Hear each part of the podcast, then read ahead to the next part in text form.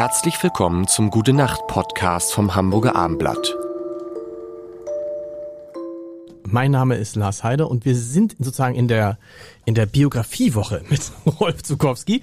Ähm, Sie haben gesagt, Sie haben die Biografie, die neue Biografie, deren Name noch nicht feststeht, auch geschrieben, weil Sie Sachen anders sehen als als Sie es meinetwegen noch in Ihrer ersten Biografie gesehen haben oder früher gesehen haben. Was sind das für Sachen, die Sie heute anders sehen als vor fünf Jahren, vor zehn Jahren, vor 20 Jahren? Also ich werde zum Beispiel meine Kindheit etwas ausführlicher schildern.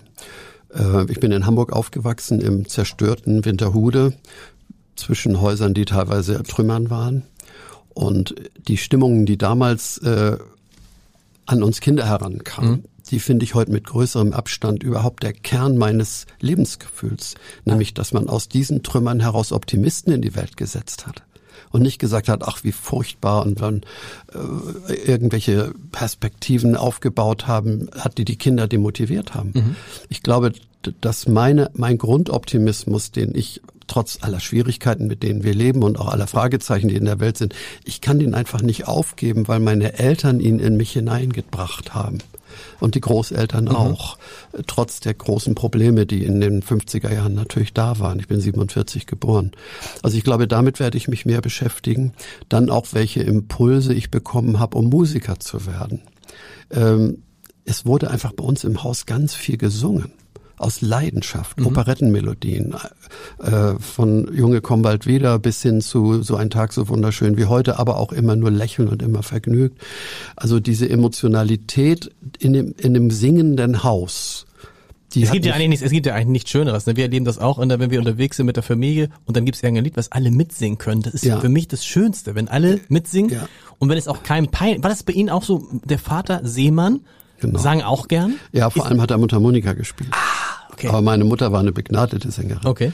Äh, ihr großes Vorbild war Marika Röck, sie konnte auch auf dem Tisch tanzen. ähm, aber war Ihnen das ich nicht glaube, peinlich? Ich werde oft gefragt, ja. warum ich denn Musiker geworden ja. bin. Und mir ist heute klarer als noch vor 15 Jahren.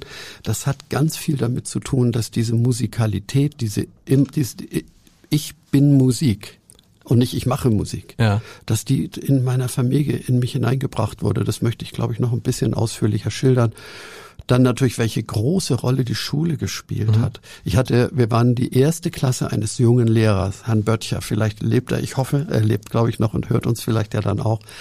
Und der hat einfach mit uns wie ein Papa Schule gemacht äh, als junger Lehrer mhm. und hat dann meine Eltern überzeugt, dass ich mitten in der Stadt auf die Schule gehen sollte, mit der U-Bahn fahren in die ja. Albrecht-Heer-Schule. Und das war eine sehr innovative Schule, in der letztendlich auch die Oberstufe Wirtschaft und Sozialkunde mit sich brachte. Aber vor allem der ganze pädagogische Stil war Reformpädagogik. Und das hat mich wirklich sehr, sehr geprägt.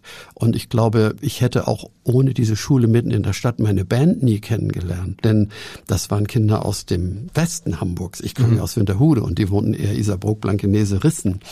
Und das hat auch letztendlich Weichen gestellt. Und ich glaube, ich erkenne heute noch ein kleines bisschen besser, dass man das, das vielleicht auch mal nachvollziehen möchte, wenn man über mich was erfährt. Und in den späteren Jahren sind natürlich auch noch viele Dinge passiert. Ich will es jetzt nicht zu ausführlich machen, aber immer die Erkenntnis, wer bin ich eigentlich und wie bin ich der geworden, der ich bin, die ist vertieft und vielleicht auch noch ein bisschen philosophischer geworden. Da sind wir sehr gespannt auf dieses. Und wir wissen ja, März, März haben wir gesagt, März, April. Das ist, glaube ich, die Idee. 12. Mai ist mein Geburtstag. Und Stimmt, dann sollte das Buch, glaube ich, spätestens da sein. Gute Nacht. Weitere Podcasts vom Hamburger Abendblatt finden Sie auf abendblatt.de slash podcast.